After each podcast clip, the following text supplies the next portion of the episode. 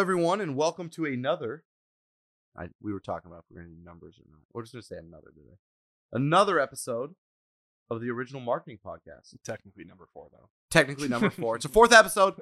If we do them in order, should we do them in order? I feel Uh, like we'll we- see. People should see how much worse we get. No, how much better we can get over time. Yeah, we got pretty tan last week though, so Yeah, good thing it's not on video, or else they would definitely know it's out of order. You look noticeably tanner. Yeah, we both went down to Mexico for two different reasons: Yeah, I feel like I was doing the corporate version and you were doing the vacation. the version. surfing and eating version. It was the best food you had. Um, I had a sea bass where the cool thing about it was I usually don't like the skin on fish. Okay. But when they served it, it was half a fish, so pretty much like a full fillet, half Okay. a fish, and the skin was up. And he's like, "You have to eat the skin. It's the best part." They like torched it, they seasoned it. It was very crispy. Mm. They turned my least favorite part of fish into my favorite part of fish. And Really? So to me, that was it was special. You ever suck the eyes out of a fish? I, heard did not eat the eyes. Yeah, yeah, it's a Um, thing though. I just I was watching Alone. I don't know if you ever seen that show. No, big fan. They like drop them off in like Vancouver Island, but then this one guy gets super hungry and he sucks the eyes out of the fish. I was tempted. I got lobster in like the lobster town, and the eyeball was there. I didn't eat it, but I did eat a grasshopper from a street vendor. I had a grasshopper too. It was at this restaurant on Kino Till. I, I'm forgetting. It was, I was on I was on Twitter. They announced top 75 restaurants Mhm. in the world. I booked the reservation that night. I think it got sold out. Amazing food, like tasting menu in Mexico, and they put the grasshoppers from Oaxaca on the menu, but they like Okay, integrated it. Mexican culinary scene is yeah, phenomenal. I had some Oaxacan cheese on a shrimp taco. It was insane. Amazing, right? It was insane. It's Puerto Puerto Nuevo is the one that That's the lobster at. town. Yeah, yeah, yeah. Yeah. So we just got like I got two lobsters with tortillas and beans and rice. Con todo. Oh, sure. Yeah, with everything.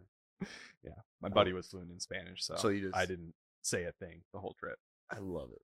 My wife was there, and then she just kind of like sometimes like because she she speaks perfect Spanish, Mhm. and she's from Costa Rica, but won't always like she speaks. She her default is English, and so I'll just be trying to speak Spanish, and she's talking English, and then if it gets bad enough, she'll just step in, and the person's looking at me like, "Really, dude? Like, Like- why, why did you try? Yeah, yeah, we could have just got to this in the I think it's respectful to try. Yeah, yeah. I'm always. I want to work. I feel like if I had a good three weeks in Mexico, I'd be like pretty fluent. Yeah, I went for like un asada taco. There you- okay. Gracias. Gracias. Yeah, like I, I still attempt it, but we're pulling up to like the guard gates at restaurants, and he's talking about the reservation and how many it's for and what time, and the guard guys are just like blown away by his Spanish because he grew up in Ecuador, oh. but he is not Riley, Spanish. Yeah, right. Yeah, so he just Ultra white dude speaks perfect Spanish. yeah, I love it, so it was pretty fun. Dude. That's epic. Yeah, it's cool. So, well, as you were in Mexico, did you ever have like a mosquito problems where you thought, "Wow, I wish there was leggings for this"? no, but I did get them on my hands. I still got some bites on my hands. Mosquitoes love me. Wow. Did you were you ever on TikTok and No. saw leggings and then... No, but I, I see the transition. Oh yeah, I'm, I'm doing a transition for all of our listeners. advertising jealousy. Yeah, let's let's talk about some ads. You, is, there any ads that maybe inspired Yeah. you recently, Brady? So I wouldn't even say it's recent, but just thinking about this segment, advertising jealousy, I'm gonna say the TikTok leggings, Which I know nothing about. and I still don't.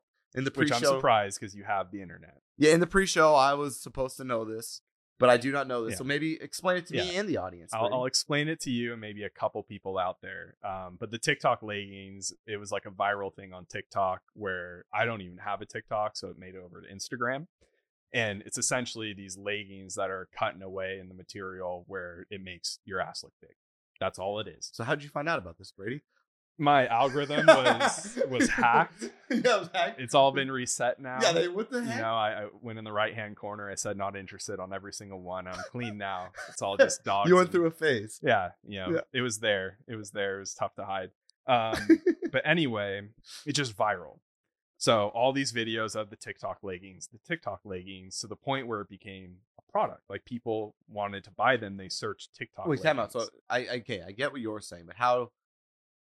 Who was making the like how? So yeah, that's I so guess, it was it was like it started with influencers, and so the reason why I picked it is because it was a controlled viral product. Because there's two guys who made it. And Okay, it was all planned. The OG TikTok before it be so they essentially made a product that makes your butt look nice. Yes. How does it make your butt look nice? Does it have like It's- lines? Is it visible or is it still like all black? So they have like yoga a I don't know if it's because of like there's a diamond pattern and I think all that is like an elastic material. Understood. So it just hugs your body. Okay, so it, it, it, it has a, but it is a fundamentally different legging than uh, a Vuori or a Lululemon. No. So I think it's the coloring of it and then getting into the physics of the product. I do think it it hugs the undercarriage of your butt and Correct. maybe lifts it. And then bit. they may or may not have, when launching the campaign, chosen women who have big butts regardless. And yeah, then gave and them, it's all about the angles. Correct, like okay. you can watch videos on how to make your butt look bigger oh, that's a thing. in a photo. It's all angles. I think for guys to make your bicep look bigger, you kind of stand closer to the camera. And I mean, I can stand right up at the camera, and you can't couldn't tell anything. I've tried it, but there's Really? all these. Okay, poses, so there's dude. there's It's like crazy. a whole okay, there's a whole industry that we don't know about. yeah, there's going on. ways to pose to look different ways. You've seen like the Instagram versus reality stuff. Where it's like celebrities, it's like their edited photo versus like Correct. Yeah, yeah, yeah. Like they never Yeah. have like I can't get rid of my belly fat, and they never have it. Yeah, exactly. Okay, I got you. But anyway, the reason why I like this is because, you know, I knew the TikTok leggings were big Okay. and I knew it was a product being sold. Okay. But I looked into it and it was all controlled. And so these two guys had a full advertising plan. They reached out to five influencers to start. They had a strategy on Google. They had a strategy on obviously TikTok, Facebook. do you think they had a strategy before? Or do you think they created a strategy afterwards once it worked? No, they created the product and then shipped it to start. So Got they they're the first ones. I'm sure like everyone makes these now. And so if you go on Amazon, it's like all these different vendors. But they made I have it in my notes. They made over two million in profit in the first two months. What are they calling this? Because they can't call them TikTok leggings. What are they- They're, so that's kind of the title. How I even researched it was like TikTok leggings, and there was all these stories about these two guys who were social media marketers, who just had this idea on you know because you know how people always say, oh, you can't control viral, like viral just Correct. happens. yeah. They did it. Well, I mean they mean, planned it out. sex works. If we're being honest, That's- like I Kim mean, K yeah. and Ray J, I just found out apparently planned that whole thing. Did you know that? I did not know that. But essentially, it's the same playbook to a certain extent of like sex, but it has no startup cost, right? So essentially, they could just make five versions of the product, Mhm. or like five the product five times, like one version, give it to five people. If each of them has like millions of followers and they post it, then I guess you could just have some. How do they ramp production? It didn't get into that, but it, it went into like even their pricing. And so they landed on buy one, get one free for thirty four ninety nine. And so they did like a handful of pricing tests initially. It was just cool because it was just a couple marketers.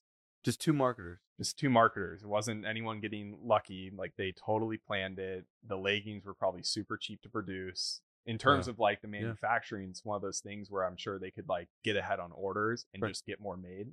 Yeah. I mean, I think this was pre supply chain issues. Yeah, So I think even today maybe it could get out of hand. But I just I thought it was really cool how controlled it was. And I didn't know that. I thought it just kind of happened on TikTok first and then these people started making the leggings and So in their strategy, what what how why did it go viral with those five influencers? Because you could theoretically create the same product, send it to five influencers, and it fails. Was it because they already had deep relationships with these influencers? It was due to their expertise in the industry. Like, why do you think virality occurred? Because you're right. Yeah. like, people say, "Oh, I'm going to make something go viral." I mean, you could even bring up uh, Mr. Misogynistic, Andrew Tate. He all talks about how he controlled everything, and I Mhm. went viral, and I, and, Mhm. I, and in his defense, he did. I guess I can't not see him. It appears. So it does seem like there is this way to game the game, and some Yeah. people do it. Now, I found the people who do it traditionally are saying what you're not allowed to say, and that's kind of how they game it. In this case, the booty that you're not allowed to booty. I Mhm. guess I don't know. Like it's butt ads. So I feel like that's a. Does do you feel like that it's cheating because that they're selling how your butt looks bigger? And like, could we recreate this differently?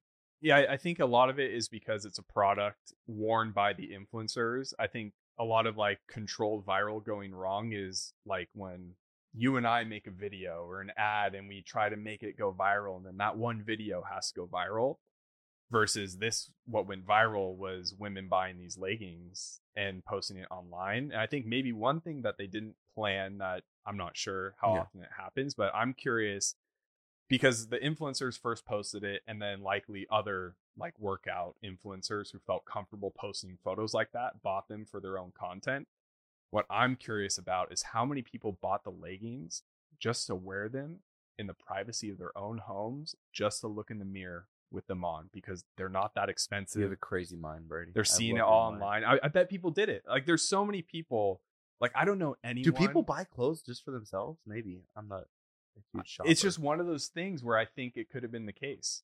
Where like I don't know anyone in Does my your butt personal- look that good when you put these on? I'd have to go back to the videos, but I haven't tried them myself. Yeah, yeah, yeah, of course. But it's got to be one of those things where there's because I don't know anyone in my personal network where they posted TikTok leggings on their Instagram. That's just not how they do their social. I'm social pulling these up right now. I want to see what you're talking about. And so there's there's a market who's willing to post about it, right? So they buy it, they put them on, they do their angles, they post it, they get their likes. But it seemed like one of those products where I bet there are people who bought it just to see if their butt looks the same as Okay, they so- see online and whether they keep them or throw them away, I don't know. But I they're at that price point The I before and afters are wild on this. They work. Yeah. No, it's a crazy product. Yeah, I was just, it, I thought it was so cool that they planned it all and rolled it out this way, and it just came across. If we're not selling As butt, not if we're not selling butt leggings, though, how do we? Re- is there any like things we could apply to our? You know what I'm saying? Because like Yeah, I feel like it's it's, easy for like Kim K to go viral if she does a sex tape. It's easy for butt leggings to go viral if it's like flat butt, not flat butt. Like you know what I mean? Like yeah, no, it reminds me of like the power balance bands. I don't know if you remember those from high I know, but I school. can't go RLSAs, no RLSAs, and then like it goes viral. You know what I mean? I can't be like direct attribute, like, you- know I mean? You can't be like no attribution or uh, like nothing goes viral like sex. So like how do? But there is something to be learned about how they planned it. So how like how do we take a non-viral product and get something out of it similar? Do you think? I don't know. For some reason, the power balance just comes to mind because it's not the sex sells, but it's just such an accessible product. It's supposed to make you more flexible and a better athlete, and those things went crazy. Back Are you in- talking about the ones where you go to the mall and they're like put this bracelet on? And it's then they, a it's they- pretty much a rubber bracelet like Yep. the Livestrong bracelets Correct. with a piece of like holographic plastic in it.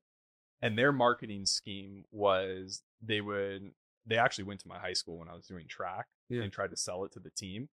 And so they would have you stand there and point your hands out. correct. I remember. And they'd have you twist. Yeah. And then they would say, point your finger as far as you can twist and remember that spot. And then you would put the power balance bracelet on and you would run the same stretch again and you'd be able to go further. The only reason why you could go further is because you just warmed up your body with the first stretch. What about the one too where they like have you hold your hand out and they push down your hand and without the power band, you like your hand falls, and then when you put the thing on, you can like hold them. Yeah, because you expect it coming. So they just tapped into this. You think it's all fake? It was all fake. Those people, I think, were in Orange County. They made millions okay, so but I'm gonna pull out the commonalities that I'm trying to get out of you, and I'm gonna try to pull them out of myself. Okay, yeah. I'm not doing it. I know No. I'm not doing it. My mind just wasn't connected. No, no, I know. To Well, it's not that easy to go from butt leggings to power bands to drift, or you know, and, and everyone hears the Yeah. fence. Okay. So like a SaaS product or just a non non non-sex easy gimmicky product and i think the big takeaway in all of this is that the results are believable. And they're in your face. It's like remember when we used to go to gas stations and they would be like here's your normal wax. Try this new wax. All of a sudden your car is just yeah, like it's the ShamWow. It's all Correct. Yeah. it's all the before and after. Think about Yeah. it before you couldn't look that far. Put the power brand. After you can look further. Before your butt's flat after your butt's perfect you don't want to work out change your diet or do anything hard to attain results try these leggings on so essentially to me the virality of the product is not the virality of the campaign the virality of the product is selling something we all know is fake in a way that's believable if you think about it Yeah. like we all know sex tapes are fake. We all know that leggings are fake. We all know that the power band is fake, but we don't want to believe it. We don't want to believe, or we want to believe that it's real. In other words, we want to believe that we could wear some simple bracelet and our life gets better. We want to believe that the way, biggest, best way to fix our butt that we don't love is to put some new pants on. Yeah. Like that's the easy thing. So to me, what they're selling in these virality of the product, because there is a certain virality of the product. Remember, it's still a demonstration of the product first and foremost. You could send the same influencers five leggings, and if they don't look as different before and after, it's not going to go viral. So the product does have to have this virality in its own description. And I think for us trying to find the virality of our own products, as we're thinking about this, it's what do we have in our product that's like too good to be true, but is true? Mhm. Because that's what it's that it's the thing in our life that's too good to be true that is also actually true. Like your butt does look better when you put the TikTok leggings on. It does. It's too good to be true that your butt looks nice by buying better pants. But your butt does look nicer when you buy those leggings. And so I think that's the part we have to find in our own services or offerings. Yeah, and it's your market marketing for you. I think that's what makes it viral. And I think was it what was the recent company who did the commercial or ad where it was just a bunch of clips from their demos and like the reactions of the market. I think you said that was metadata. Was it metadata? I think that's what you said. Okay. I don't remember. Yeah. So I, I think relevant to like B2B software and even like with what we do, Yeah. it's getting your from a demo the reactions of your market and making an ad out of it i'd say is very similar to the tiktok leggings It's like the campaign you want to do for Directive because we. This is. not- I mean, to toot toot our horn a little bit. Toot toot. Um, people love our proposals. I we do more free work than anybody. I and mean, they our- don't know it until they Yeah. get it right that's the gap They never is- know how good the proposal is in our marketing. What's getting them is the gift card. But ironically, the proposal is straight fire, and it takes a ton of hours. We put a ton of effort into it. It's all custom. It's literally a full. It's a free strategy, essentially, like a multi tens of thousands of dollars strategy, free of charge. But we haven't figured out how to take that magic moment that happens post marketing and use it to our advantage pre sales in our marketing. And you're right, that could be something that is too good to be true and easy. Imagine if you only had to show up for a 45 minute call and you got a full strategy for free of charge and you didn't even have to hire the agency. Yeah. That'd be pretty nice. Yeah. but i think the challenge would be if like the tiktok leggings try to sell without the videos right and without that social proof and Yeah. So I think that's like using us as an example. We need to because we have it all on Gong recordings. Right? Yeah. We record every proposal. We get live feedback. People Yeah. talk about it. They show their excitement. They show they didn't expect it, but the market doesn't see that.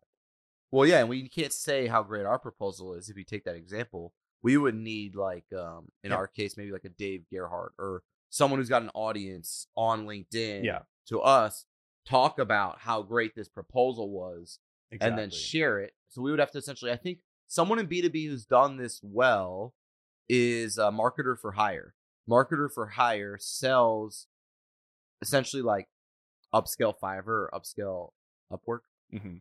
And they're like selling, you know, $300 an hour marketing consultants as freelancers, as like a platform, like as like Upwork for high end marketing talent.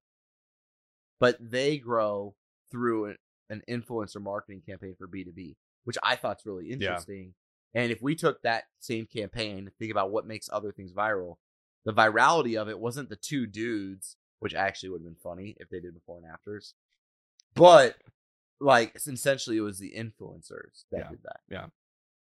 I actually had an idea driving the other day for Gong, Okay. and it, it's uh, it's along these lines. Whoa, of whoa, Gong? campaign. the big sales unicorn that recently hired directive. That Yeah. Okay, yeah, that I- one. So I wasn't sure if I'd heard of him. I, I kind of have an in to talk to them about it, Okay, but we'll talk about it on the podcast. Uh, it just happened the other day, but I was thinking of viral campaigns, and so you know how Spotify does the end of year wrap up. yes. So they tell you like Correct. your top five artists, top five songs, and people post that on Instagram. Yeah. I was thinking Gong can use their data and give each user of Gong, you know, percentage of time on calls, how many hours on average in a week, talking about certain topics. Like, those like um like the the notifications I get on my iPhone that's like time spent on screen and like breaks exactly. something like that. but giving people who use Gong like their personal stats and doing it in a way where they can post it on LinkedIn. and it shows your progress. Maybe you've got you you're now allowing people to talk longer or you're hitting better requests. Yeah. Using their themes and tags, so yeah, to show improvement. Like if I got it, it'd be like, oh, Brady, like in 2022, you spent X amount of hours on calls. Like that would be a fun, really cool image to post on my LinkedIn, and now everyone sees it's Gong and how does Gong have this data, and they look into it. Like I think that could be Dang, Brady, That's- dropping fire today. well, a little car ride Golden Spoon does things. You love your golden spoon. My wife loves Golden Spoon, so You don't like golden spoon at all? I like it. I'm just not a huge dessert guy. Like her her timing of when she's ready for dessert is probably two hours before mine. Oh, so it's like a 5 p.m. golden spoon. It's Yeah, it's like you eat dinner and then dessert, and for me, it's like I kind of need a gap because I fill myself up. I'm the dinner. same I'm way, just yeah. I don't have that control to like save it. yeah, yeah, I've been working on it though. I did that in Mexico. I like made sure I wouldn't stuff myself because I knew we're out at dinner. Like I'd have to have dessert. Yeah, you gotta get a churro or something. But anyway, that that's the viral idea for Gong. I love it. I love it. I think it's such a cool concept you're talking about of virality. And you're right. There, we pretend like there's no way to go viral. I mean, let's be honest. Having a viral product or something that's sex related probably helps. However, I think there are principles from their campaign that we can all apply and Yeah. make our campaigns go further. Yeah, no, I, I, the the whole sex thing is it's interesting how that is just an easy route, like the shake weight. I don't know if you remember that. Oh, The I remember the, the shake shake weight weight. blew up. The shake I, I, weight. I don't know if they expected it. If I think if they, they, have ex- those Brady. I, I think they expected it. Back in that was like the, what the '90s, early 2000s. There was all those crazy workouts, and that one just happened to Brady, there's been a lot of things going on be for tied a to lot some of visuals. centuries. I don't know, but that that one's hilarious. Now, mine that like got me inspired is terrible for radio slash podcast, but I'm gonna tell you about this. I watched it too. We can work together creating the visual. Okay, so if y'all don't know, we aren't doing a YouTube show yet necessarily of this podcast. And sometimes in this segment, we're gonna show you clips from our imaginary YouTube channel. It doesn't exist yet. Subscribe, like, leave five stars. You know, if y'all can really support us, we're gonna have a YouTube channel very soon. Now, what we're looking at here is a car ad. Mhm. So it's for the Ford Raptor, but they're releasing like a Baja or ver- like a Yeah. even racier version of the race truck known as the Raptor, and it's the Raptor R. Okay. And the way they introduced it is a campaign called Scary Fast. Because it is scary fast. And then they just ran with the scary theme. hmm And I absolutely love it. So if you're listening to this right now, feel free to pause or check it out. It's the Ford Raptor R Scary Fast video ad. When you watch it, what I love about the ad is it creates emotion for the car because I believe cars should have an emotional connection. I believe products, services, you should sell emotion first. I think a big part of Directive's success is I'm a very emotional human. And when I'm on these sales calls, I try to create a, an, an energy, a feeling, Mhm. something that you get when you're a part of a conversation with myself where you walk away fired up, ready to go. But what I found is it's hard to sometimes recreate that energy that you can sometimes get from a conversation with a certain type of human in an ad. Mhm. And what I felt was so cool about the Ford ad was they didn't focus on features. They didn't like if you think about like a Ram ad or like a Tundra ad, it's always like the tailgate opens in 36 Yeah. different ways. I mean, they had features that aren't even features of the car. Like they had the cab glowing. Oh yeah, the like, whole they, thing they, was they emotion. made it fit like the scary movie theme.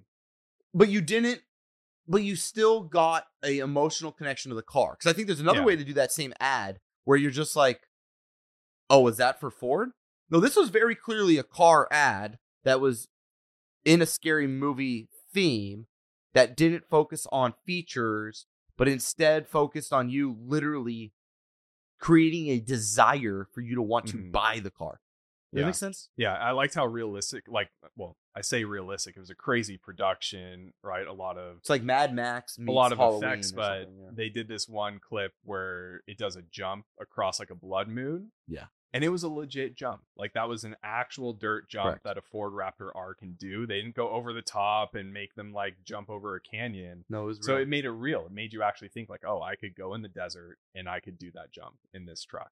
Yeah, if you break it down, what they did, right? The production was real, the post production was fake, and then the whole thing focused on the theme, which was scary fast. Mm-hmm. And you walked away going, holy crud, that truck is sick. Yeah, and it was memorable. I think I don't know if that's Yeah. a part of the plan. Like movie previews are built to be memorable. That's how the movies make money. Is they make previews that make you remember. The It's a preview, preview and for the to- to car. movie. Who remembers car commercials? So they kind of took the movie preview technique Yeah, because was. it's memorable, Yep. and now you're remembering a car commercial. No, it's so good. At the end, they showed you. I remember 700 horsepower. I was like, Ooh, 700 Yeah, is a sick. number. 36 inch tires.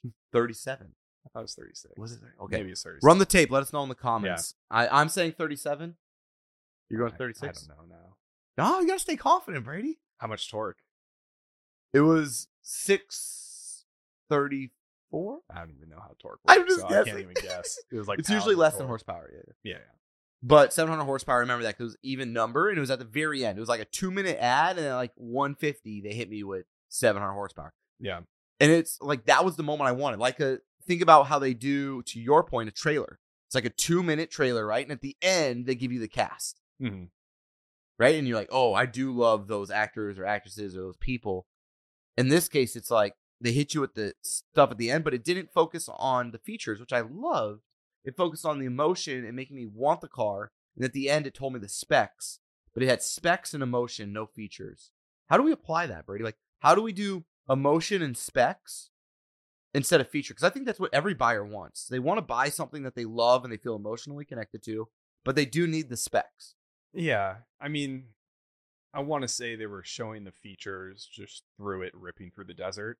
No, they're showing outcomes. Those are Yeah, outcomes, right? outcomes. Remember that it's different. Uh, But this they is- still do that with the double tailgate, right? They're actually doing something with the double tailgate. So it's similar to that. It's just that truck is built to rip through the desert. So that's what they were doing the whole time. yeah. Instead of demoing, like, look how many plumbing pipes you can fit in here. Yeah, and not backing up the trailer with like those I don't even know how they work with the cameras that somehow wrap around the trailer so you can see behind it. Like they'll show someone actually backing up a trailer. This one they just showed the truck ripping through the desert because that is what it's built to do, even though 90% of the people who probably buy that truck, it will not touch dirt. just like the other 90% never back up a trailer.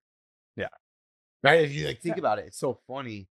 But wouldn't you rather sell essentially like in this case, I guess they're selling like emotion. Yeah, and, no, I totally the outcome, the emotion didn't get into like that the snake that comes and turns into the shifting handle. Yeah. Yeah, they didn't talk about towing capacity, even though you can tow with it. You can do all those things. It was just an off road.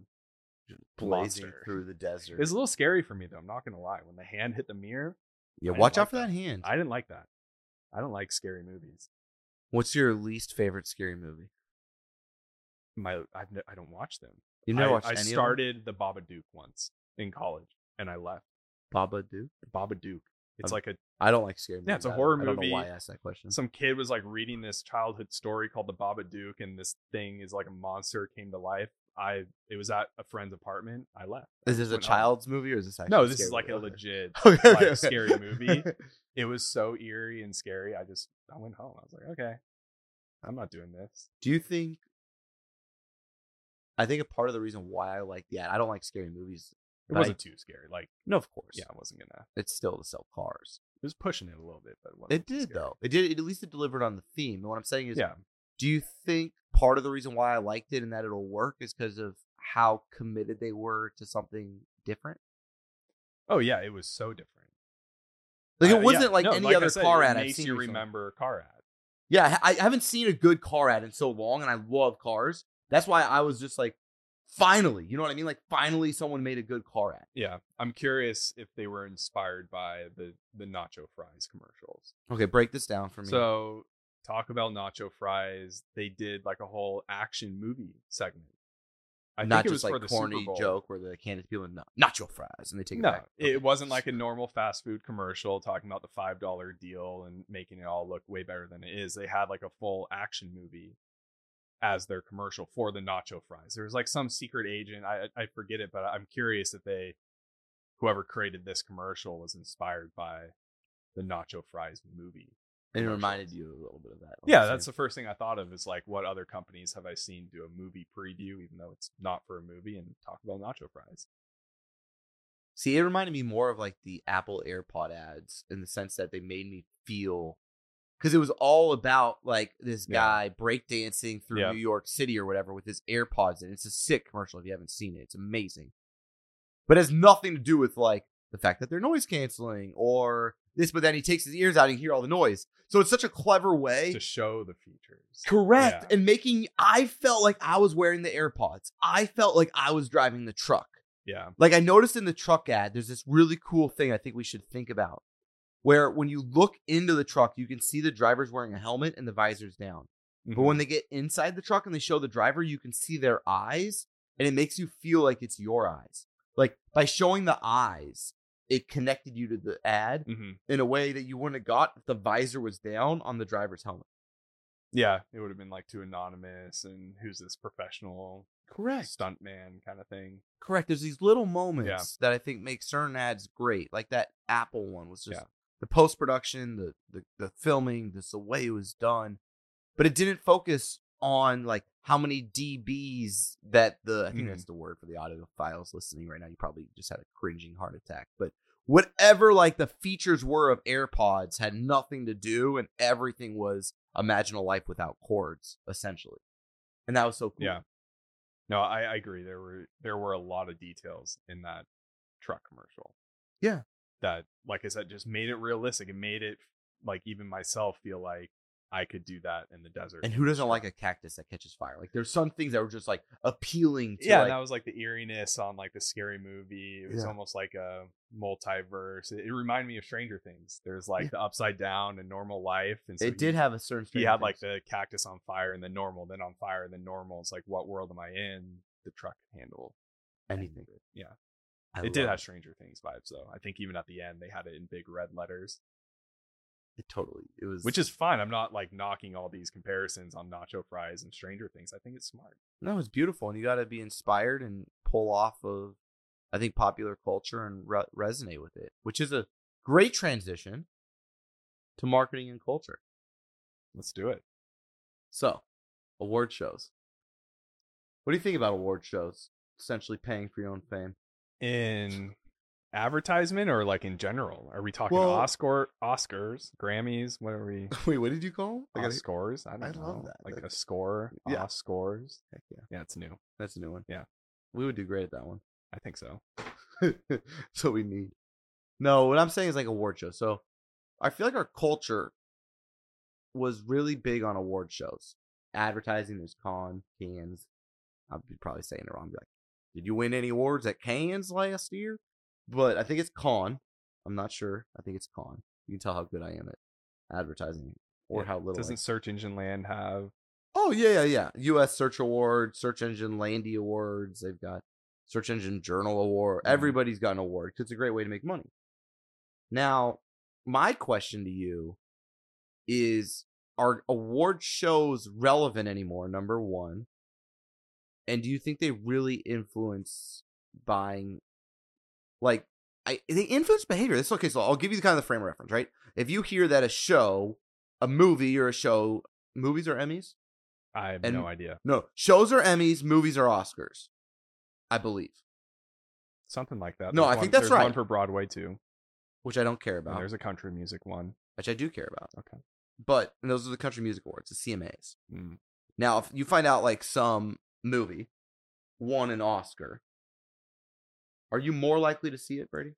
So I think over time that has changed for me because that's that's what I wanted to talk about. Like I feel like even the entertainment award shows are becoming less relevant, and it's so obvious that it's an inner circle thing. Staged or fake? I think it's staged. I think it's No, no, no. The Chris Rock versus. Oh, I think it was real. They, I mean, there's I've looked a lot into it.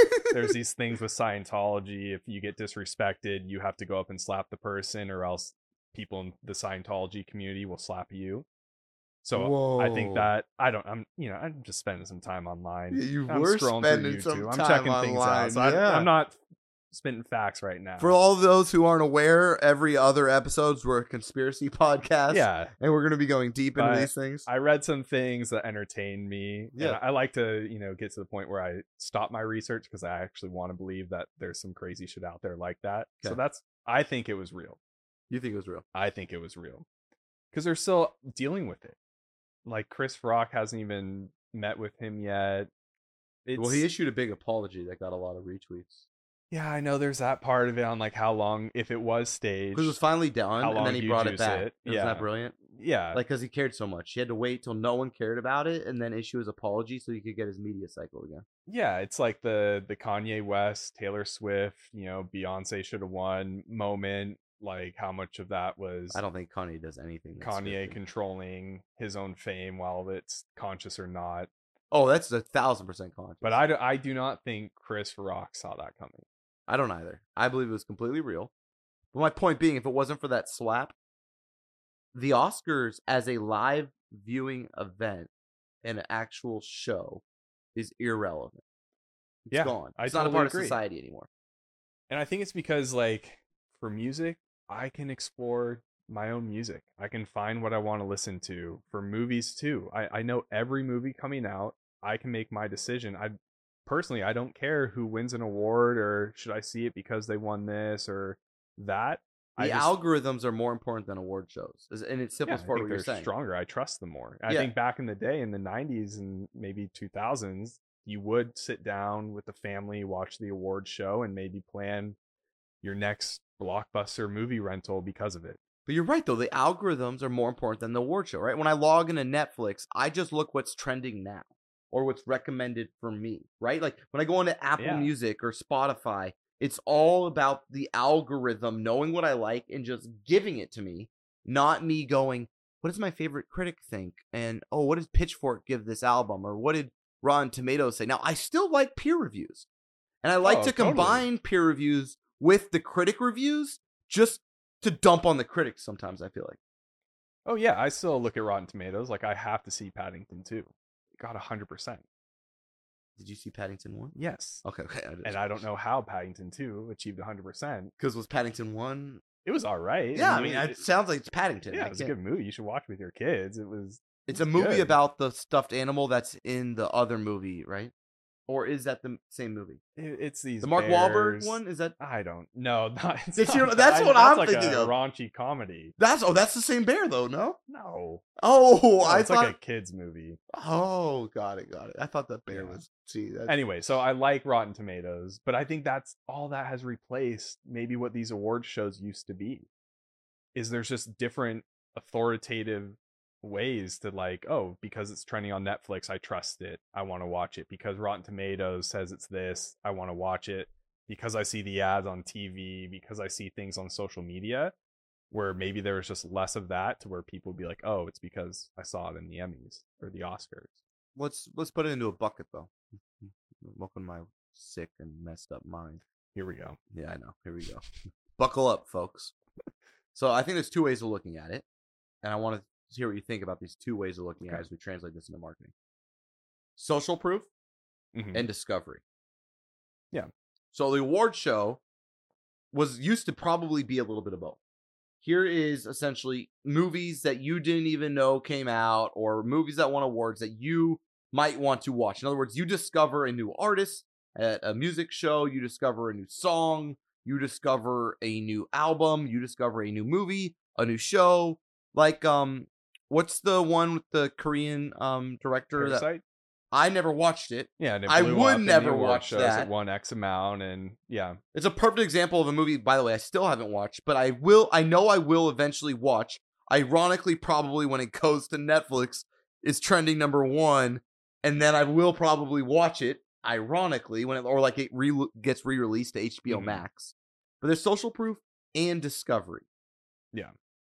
Now marketing marketers and agencies still use award shows, I would argue mostly for social proof, because I don't think a lot of like clients are like, I wonder who won this latest award show. But they've been almost replaced in marketing by peer reviews. In other words, the Rotten Tomatoes, how Rotten Tomatoes replaced critics, Capterra and G2 and Gartner are trying to replace Con hmm to a certain extent, right? Because Mhm. Now not just for SaaS, but it's also professional services. All these industries are getting their own third party review site, peer reviewed kind of criteria. What do you what do you think the future is? Even the cars, we go back to that. Remember, it used to be like JD Power, and we everybody knew you just bought the awards. If you can't buy your awards, is that better for us as customers? You think? Yeah, I'm trying to like I'm even throwing Shark Tank into this mix. Like Shark Tank is a huge ad for any company on it. It's social in terms proof of like and the discovery, yeah. discoverability. So I always think about like how anyone investing um in the shark side, like they just got the biggest ad in the world for this product and now they're gonna invest. So they already know like something's coming. Yeah, they they essentially have traction. But that's all like platform. discoverability through entertainment. There's product placement in movies like the like Marvel movies, I think is Audi, electric cars, things like that is a way Mhm. to discover things. There's the yeah, the award shows I just don't think it's a big enough it's just not the most powerful platform. So you get a new client, and they want to enter. What would be, let's say, for a software company, theirs is like the Gartner report, right? At the end of the day, that's kind of like their Yeah. award, and you pay for it just like you pay for. By the way, for those of you who don't know, you have to pay what's called an award submission. So you Mhm. pay to submit, and if you submit enough awards, I found that you win. In other words, one year I only did one award submission, I didn't win. The next year I did like ten. In other words, I became a big enough customer that they're like, well, this guy won this year. Let's make sure he buys 10 awards next year. So, so we, we got to let him win at least one of these 10. So I kind of figured out how to win awards. You enter a bunch of submissions. There's really nothing to do with much else. Yeah. I think the difference is, and this even goes for the entertainment ones, it's just you with your peers and not your market. I think that's why they're not that powerful. Like even our awards, it's when we submit, it's other agencies on those. Yeah, the Oscars isn't a bunch of people watching. It's a bunch of celebrities clapping for each other. So yeah, it's not the marketers at Fortune 500 SaaS companies watching them. It's just it's our peers, aka our competition, in the space. So I think that's also where it's less powerful. It's like Yeah. it's not, but you can get the badge and you can use it as social proof. So there is that aspect. And you know, I've never had a prospect ask us like, "Hey, what awards have you won?" It's more case studies and results. And Well, think of a award show that is still relevant that we all love, and they do it exceptionally well compared to everybody else. And that's American the MLB All Star Game. No, the All Star Game for baseball. They still sell out the stadiums. It means absolutely nothing. what kind of awards do they give? Like rookie of the year? That's at the end, right? Well, winning the All Star, well, because their award show is integrated to the product. Yeah. The All Star Game, I mean, you're an All Star. That's an award. As a player, Okay. Think about it, that's like winning Marketer of the Year, but then you don't get to see the Marketer of the Year do a live marketing campaign. in front of you. hmm hmm So is there a way for us to leverage awards as a marketer? Because I feel like back in the day, if you were an agency and you won a bunch of awards, you slap it on your hero shot, and your conversion rate may or may not go up. Probably does because that's social proof. I would argue now it's almost negligible because people don't really care that much. Like remember, like when you used to win a fort, like uh, if you're in the Fortune uh, 5000 or the Inc. Mhm. five, what is it, Inc. 5000? Yeah, Inc. Yeah. 5000. Everybody would put that on there. Now I feel like if you put the Inc. 5000 on your website, you're saying that you're small, not that you're big. Like it's actually saying the opposite thing in my mind. hmm So do you feel like awards can be leveraged at all? Like if you got a new account, like let's say Gong, right? And you wanted Gong obviously is a market leader, has this ton of stuff. Are you gonna put like their G2 reviews and their Capterra stuff everywhere? Or you feel like that cheapens them? I think there's definitely a place for that. So Like it's peer the- reviews. Yeah, it's peer reviews. It's similar to like Amazon products. When you buy it, you're looking for high stars and high volume of reviews. So I, I think there's definitely a, a time and place for that. What about the big Gartner study that everybody hates to do but knows they have to? Like the to get on the quadrant Yeah, type of study. exactly. Because that's not really peer. Because they're that's Gartner's not a. They have Gartner Peer Insights, which is different though than the Magic Quadrant. The Magic Yeah. Quadrant in Gartner is very much a pay to play for people who have big budgets to a certain extent. Mhm. But it, we know from our campaigns, it's like the highest performing thing. So we're over here saying award shows aren't that relevant, yet the Magic Quadrant's just a big old award show. Yeah, I just think it's perceived differently, and I think it has a bigger reach. And I think like because it's visual, it has that type of ranking. It goes further than just like uh, we won this in 2020. Because I, I get they do have those badges, right? So beyond like being in a certain place in the quadrant, they do say like you know sales software, you know highest growth 2021. or top leader for last three quarters in uh, customer service. Or, Yeah, but it's not peer. I want to be clear here. It's not peer. like Capterra G2 or even Gartner Peer Insights. This is a award show that now here's I guess the question on the Gartner one for the B2B listeners. Does it provide discovery, you think? In other words, do you think buyers go directly to Gartner or do you believe buyers go to Google, go to the brands and then discover Gartner?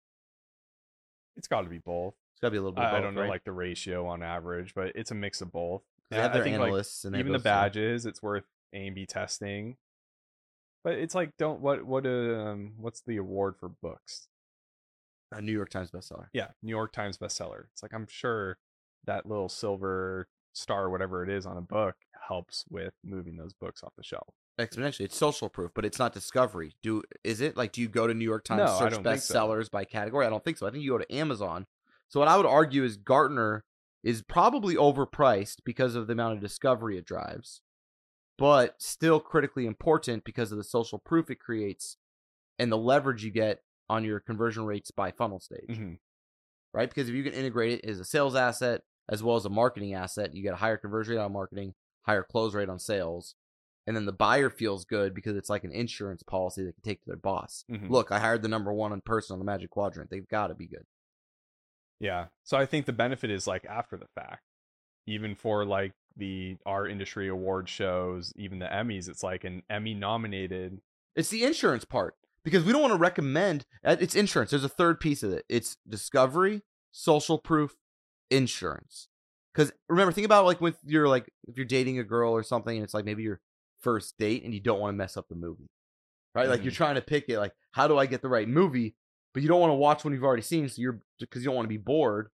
So you got to choose a movie, but you don't want to be like somebody who has bad movie taste. Or like imagine like you're in a car for the first time on a first date. You're like, which song do I play? Yeah. right? And I feel like there's like an insurance piece to this where we're like, oh, look, this one just won an Oscar. Let's watch this one. Because it's like, I'm not the one who not- chose it to be an an obvious choice. Anyone would have chosen this. Correct. There's So- like an insurance yeah. part where when we like choose things that have won awards, we feel like we're de-risking ourselves to a certain extent also. hmm Yeah, you. I, I think it, you you get a marketing asset in the end of the day when you go through that song and dance of awards. So I, I think the discoverability is the weakest part. I would agree. is you know even the entertainment ones. I think it used to be the biggest part. I think it used to be big, especially in entertainment. I don't know about our type of ad shows. I think it's just always been peers and competitors. Yeah. Um. So I think discoverability is getting weak over time, but the strength of that insurance, the strength of that marketing asset, like I think actors, directors even leverage it probably to get their next gig. Oh, and yeah. to pitch their next project is oh I'm Emmy award, Emmy nominated. Well, if you win an All Star, like, let's go to the All Star game as a baseball player, you're gonna have a higher sal- salary contract. Yeah. If you win an Oscar as an actor, you can ask for more money. I would imagine in your next movie. so yeah, it's a piece of the game. It's a piece of the game. It has value. Now let's talk about how do you value it. So in Mhm. your mind, Brady, I come up to you and I say, "Hey, Brady, um, you're CFO by the way, Brady. Okay, So, cool. Congratulations. Good luck, directive. Yeah, I know, right? This is we're taking a weird spin of events, but I like this. So Brady, you're now CFO, and I come to you as head of marketing, and I say I want to do a hundred thousand dollars investment into Con next Mhm, year, mhm. and you say, how are you going to evaluate my business case? What what would how would you cut like what would make an award show worth a hundred thousand dollars to you, Brady? How would you think about signing off on that, or even pitching that? So even if we reverse roles, you come to me. How would you pitch me on why I should spend a hundred thousand dollars on Con? So, so now I'm pitching you, or Yeah, well, I swapped it. Okay, I swapped it. I think this will be more had some- effective Some, for us. answers. Yeah, yeah. For our audience and for you, Brady, and me, I think I'm the CFO. Okay. You're pitching me a hundred thousand like dollar investment. CFO title. I had like a really good way to bite back right at the end. I know. I know. I'm sure you. So I'll do a little bit of both. okay. And so it would have to be modeling out the impact of being there and winning. So just going Ooh. through the process, what is the impact of that? That's your right? baseline. So this is attending versus winning. Okay. And so what's like the viewership of the award show? What's the ICP demographic of the award show? How similar is that to our outbound SDR team that performs at this rate? And Are we gonna get a list of all the attendees? yeah, are we gonna get a list? What's marketing's plan to then leverage that list? Like I would want to see the roadmap post attending from just being there versus winning And then I would ask if I were the CFO, what are the odds of us winning? I think Mm, that's where it gets tough yeah. because I'm sure the marketer would get so passionate about like, oh, if we win, I can do all this, and then they get hit with, what are the odds of us winning? I think that's where it's such a risky investment because it's winning or not winning that completely controls, I think, the extent of the impact versus sponsoring a conference for 100k. You know where your booth is going to be. You know you get the biggest one. Mm. You know you get you're right in the center with a really cool wraparound banner. Like Yeah. you know what you're getting. Investing that much in awards, if you don't win a single one, the impact of it's probably way less than if you win them all. And you win. I say yes. You win. Mm-hmm. Now we gotta do it again next year. How do I know if it was worth it even after I won? yeah, I think that's where connecting the dots. Like if you did get a list of attendees, you know, how did that outreach go? How many responses? We did you get upload that to clients from it? Salesforce, add a campaign called award show list. We see who, who from Yeah. the award show if they ever close in the next 12 offline touch point, invisible, something like that. Okay. So you'd have to be very sophisticated, I'd say, in marketing ops. to really pull this off. Yeah. It sounds like too, and I don't want to assume this, but it sounds like what you're saying too is that there's more work post event than there is pre event. If you want to do award shows, I think so. As a marketer, Yeah, I don't. I think showing up or submitting, attending the event they do, Yep. ideally winning. If you just check out from there, I think the impact is minimal. Well, because it's only your peers at the event. Oh, yeah, that's what- it's not your audience, Yeah. right? So at this point, the only people that know you're good is other execs that are mad that you won instead of them that work at other agencies. Mhm. Pretty much. it. Yeah. And then you can see the short list. So essentially, even if you get shortlisted, people are like, "Oh, that's interesting," but it's not like every director of demand gen and software is like, like patiently waiting for U.S. search awards to drop so they can choose who they're going to hire next. Mhm. So really, what happens? It's not submitting an award or winning an award that makes award shows relevant, even in any scenario. It's what you do afterwards. In other words, it's like, oh, you make an All Star game, that's great. What'd you do after the All Star break? Mhm. Oh, you won an award? Cool. How did that fuel your growth? But I think you're right. It's just an asset. It's just a piece of a puzzle. And the question is, how much leverage can you get off of that asset? Yeah. I think that's the question is like how powerful, especially in our space. I think in entertainment, when it's almost like if someone chose to not say Emmy award winning actress in a movie preview, even though it was, right? They say it every single time. I'm sure it makes an impact. I don't know about in like the ad world how much that matters because of the commitment in the engagement. I think there's so many other things That are more that important. control the decision. Yeah. Like the audits and the pitch and the strategy and the plan. Like it's not like you could have a terrible pitch and then say, but we won this award two years ago, and they'd be like, oh, it's definitely worth it now. So I just think there's way more variables in our space that are way more powerful than winning an award.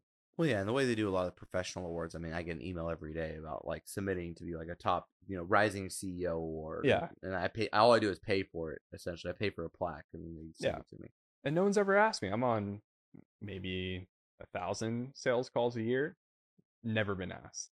What awards have you won recently? Yeah, no one asked. They ask a lot of questions. Awards has never come up. Never, ever question. So I think it's Yeah. like how powerful is it when you push it? Because no one's asking for it, so then you have to push it. But I think the fact that no one asks just shows how much they don't they don't care. I wonder. Yeah, I bet you it's not that different for a software salesperson, where they're like, "Where'd you on? Where are you on the triangle or the quadrant?" Or Yeah, I mean for it's a marketing question. I don't know if it's a sales question though. In other words, I think we do it in our evaluation when we're doing our Yeah. self evaluation. I think we look at it, and I think it gives us like a. I would argue if I were looking at like a website and they had all these Gartner awards, I would have a subconscious boost. I was like, "Oh, this is the best company for sure." yeah, I think that's where it's like It's all in the subconscious though, and I think it's like pre form fill. It's part of Yeah. that like and like reviews versus awards. And I, I know what you're talking about those Gartner badges where you just see them. it almost seems like they hand them out like candy and like you go the, my favorite is when you go to a site and they have like a two by two like 12 of them total. Yep. Just a stack of all these badges, which almost make them seem less valuable because they got so many. Yeah, how'd you get so many? It's like they just, like I said, hand them out like candy. yeah. But no, I mean, that's, I think, worth testing. I think that it, it's strong enough to where you A and B test the client quote over those two badges on a landing page about the fold and see what does better. Like, I definitely Yeah. think they are big enough to that to be a hypothesis and see how it goes. Yeah. No, I love that. I think the same thing goes for like Yelp, any type of any business where you can essentially leverage what other people are saying about you. It's better. I think the question is, is the award show worth it? And I think that's going to be for each of you listening to figure out for yourself. But I think what Brady pointed out was critically important. What you do after winning the award is exponentially more important than what you do before. Yeah. And I think going back to the CFO question, just creating the gap to start with. So here's the cost. Yep. And then the CFO or the CRO should be able to help you with here's what we would need to happen. Correct. That's like our um, And that budget creates the gap. Yeah. And then you have fun trying to close that gap. Yeah, we need at least you would have to get us three proposals out of this, and then one deal at 150k for this to be worth it. Do you think you can get that? Yeah. And it could be a hundred, it could be a thousand. So I think Yeah. starting with just knowing what the gap is and then seeing how difficult it is to Accomplish. close that gap in a strategy and a forecast and a plan. I love it. Because you got to pay up front for those. They might die though. I bet you in 10 years. Okay, so 10 years from now, Brady, our award like is the Oscars, the Emmys bigger or smaller in 10 years? Smaller. Is it gone altogether? Maybe. I could see it in 10 years. Because didn't I like what what was Ricky Gervais hosting where he just well, I mean, if you let Ricky Gervais host anything, what was that? It was an award ceremony and I think that was one of like the last hurrahs where it was so entertaining. Well, Like, yeah, I mean, the whole Ricky Gervais playbook is say what you're not supposed to say and watch yeah, it go he, he knew it was his like last time hosting and it was it was just a roast on whatever academy it was. Yeah, but you see Seth. I mean, he was or Steph. Sorry, apologies to all my Curry fans out there. Isn't there a Seth Curry? He was so corny and lame, dude, with the jokes, and they everybody tried to be like, "Look how funny Steph is." Like I remember when Drake did the ESPYS, that had me laughing Yeah. because Drake's what's called uh, what's the word I'm looking for? Oh yeah, a professional entertainer. Steph is what's called a basketball player. Yeah. he's not as funny. He's on Holey Moley. What's holey moley? It's his own game show. It's like Wipeout and mini golf. Anyway. Yeah, that seems more like his type of humor than the ESPYS, right? Than like taking shots at people and making jokes. Like Steph Yeah. is kind of like Mr. Yeah, he Likeable. can. He's not a roaster. Correct. But I'm saying like SNL's dying. I mean, like all these like nostalgic ways that we used to consume media are dying. Like the old guard is almost gone. Late night shows. I mean, who's the new late night? Stewart's gone. Yeah, Letterman's weird. gone. So that's what I'm trying to say. Like that. Tra- part of what I'm trying to explain is like ESPYS, Emmys, Oscars. They're all part of like old media Yeah. right? It was all cable news. These are the seven or 12 or whatever channels old people had back in the day. And this is all you can watch. There's no internet. Now, I'd rather just be on my phone and see like the top five clips from any of them. Yeah. Is that nothing gets the dopamine going like Instagram Reels? No, nothing gets it. And then I don't have to watch all the commercials or the boring parts. I can just watch. Yeah. Like, think about it. I never even knew the Oscars were going on till all of a sudden I saw a slap of Will Smith. And Chris. Like, how do you ever, if I'm the Oscars, I would actually be pissed. Because mm-hmm. how like that to me was the last hurrah nothing can ever be greater they were already dying this was like a slight resurrection i mean imagine how boring next year is going to be when no one gets slapped Yeah. on stage And did they how much revenue did they make off of that? It was all other companies oh yeah reposting it and making the revenue. Yeah the where is the money even no one it? went to their DVR and went to that moment again. yeah i guess you can always charge mark Wahlberg a thousand dollars for a ticket but i don't know if that's really why like it was successful it's successful because it was culturally relevant and even our industry when i do like our award show night and we have like 150 people and 12 show up i think it just Mhm. shows you how little everyone frankly cares about award shows Yeah. So can they adapt to newer formats of content? Like SNL, should they have a better Instagram page and a TikTok page? Because it's funny you brought that up because I've tried to watch SNL. And It's I, tough I'm like, now. is it me? Is it SNL? Like I used to love Mad TV growing oh, up. Oh yeah, I I, used love to really like writing, like a good writing room, like a good skit or a well done, like But written skit. I don't know. I'm just having a hard time. Like, are the comedians worse? Is it me? And I, I think it's just because my entertainment is now social media. Even on YouTube, I watch clips of Andrew Schulz stand up. I don't even watch the whole stand up. I watch a two minute clip of him roasting someone in the audience, and like that's my entertainment. I move on. Yeah, you don't. Well, and I think the talent that comes out of old media is not as good anymore because the best talent doesn't need them. Mm. In other words, to me, if you're talent, the only reason you give a percent or something, or you get a paycheck instead of earning your own money, is because you're not that good.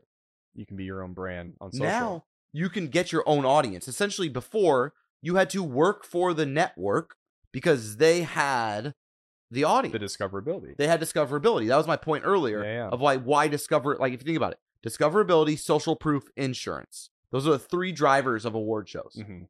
Well, if you get rid of discoverability and all you have left is social proof and insurance, it's lost its soul because it's no longer something that people want to tune into. It's simply something that pe- the companies or individuals buy for leverage, Mhm. and it's all fake.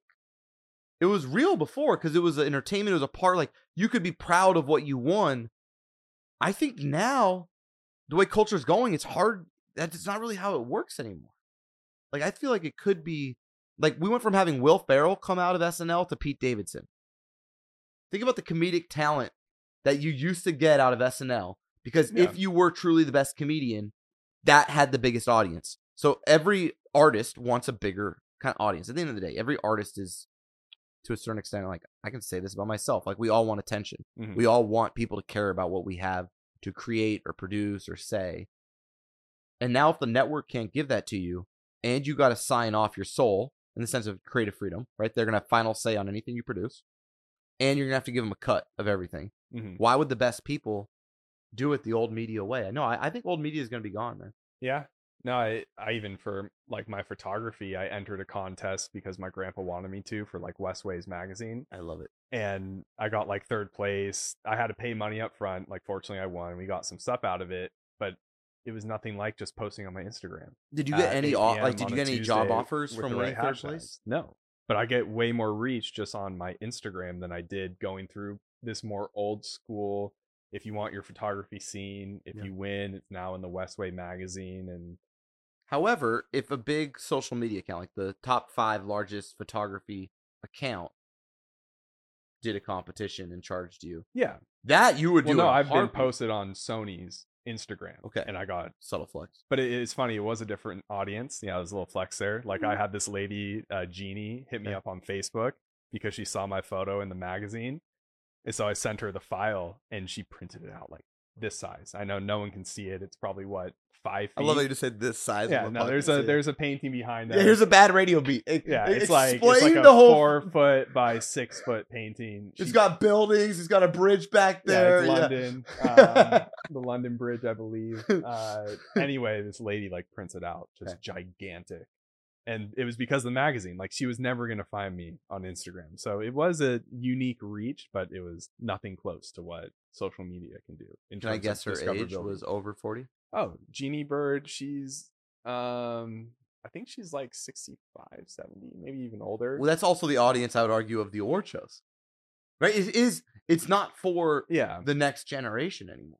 which I mean, not to be like too dark about it, but that is dying out literally. Yeah, literally. like, Yeah. we love Jeannie. So I know I know you mentioned like those shows are dying out. I think their demographic is as well. But they're even growing like Jeannie hit me up on Facebook. So yes, mm. she found me through the Westway magazine, but she hit me up on Facebook and sent a message. well, yeah, she can't do carrier pigeon, and so that was really her only option. but if you think about it, like I agree, I don't think the concept of award shows is going anywhere. I just think the current medium and format, like you're asking, like is gone. I think it's just going to recreate itself into something. Mhm. Yeah, SNL should. I don't know if they have an Instagram, but I'm curious how the Emmys could be done on Instagram. But live, isn't working either. Though. Not even live, but like through more digestible clips and just owning it. Yeah, but that's why House Party died. It wasn't a House Party. It was the latest app that tried to get really big, but then it was codependent on you being on it at the same time as everyone else. Oh, it was like Zoom for. yeah, yeah, whatever that. I think it was called House Party. What was it? House. I, I I think I know what you're talking about. Yeah, it was like a group. Yeah, it was like a group like being a live room, and then Twitter Spaces kind of copied it, and then everybody else kind of copied it. My point being here is, live is hard. I don't think any anyone does live that well other than sports, Mhm. because sports you have to see it live. Like, think about like even the way streaming's going. It's not usually episode by episode anymore. They drop all ten, and you can binge them. yeah. Like everything is on demand. Live. Think about the last live non-sports event. It would only be the award shows. Is pretty much all that's left. That and like shows once again for an older generation. Good Morning America or whatever that is. But people don't consume non-sports content live anymore like they used to. And so to me, an award show would have to somehow take all that into account. I don't know what the future of them looks like though. It's hard for me to imagine oh an award show in a completely different body. You know what I mean? Yeah, and for it to be like parallel to what it used to be like, I think Emmys could somehow have ongoing like year-round content that features. Yeah, but we'd rather get it from Spotify year in review, like you were talking about earlier. Like I would rather just go through like this thing about discovery. What's the best way to discover a new song now? People just have their Spotify year in review and be like, "Oh, I forgot. I haven't listened to like this band in forever." And then you kind of go back. Like I feel like there's so many other ways we discover it now, or we go on a Pitchfork, or we go on a Rotten Tomatoes. So we're losing a lot of reasons why they exist, and it's just a crazy to see that transition. now Yeah. that we're a little older. Do they post like reaction videos of someone watching a movie yeah, and like that's their content to get that movie out there is someone else's reaction to it? It might be. I just think we as marketers need to be constantly evolving, and I'm excited to see what the next version of social proof, discovery, and insurance Yeah. looks like. No, it's good because I know we joked about like, oh, Emmys, all these things dying out. Like, we could fall into the same trap if we kept doing what we do today that works today isn't going to work in the next decade. Oh no! So it's good to learn from that. gotta stay fresh. Yeah. gotta stay fresh. Well, this has been an amazing episode, Brady. It's fun to hang out and connect and chat again. I know we were off for a couple weeks. Y'all don't know that because we're gonna upload them all at one time. No. but uh, it's We nice do to be we back. do in this the every day. studio. Yeah, yeah, we do this every day. Every day. but nice to be back in the studio. Um, we're gonna be keeping it consistent. Show's gonna be officially launching soon, which is once again a completely irrelevant statement for you listening right now. But um, thanks for tuning in. Don't forget to like, uh, five stars, subscribe, unsubscribe, resubscribe. Maybe it helps us, and uh, tell all your friends and family. Thanks. See ya.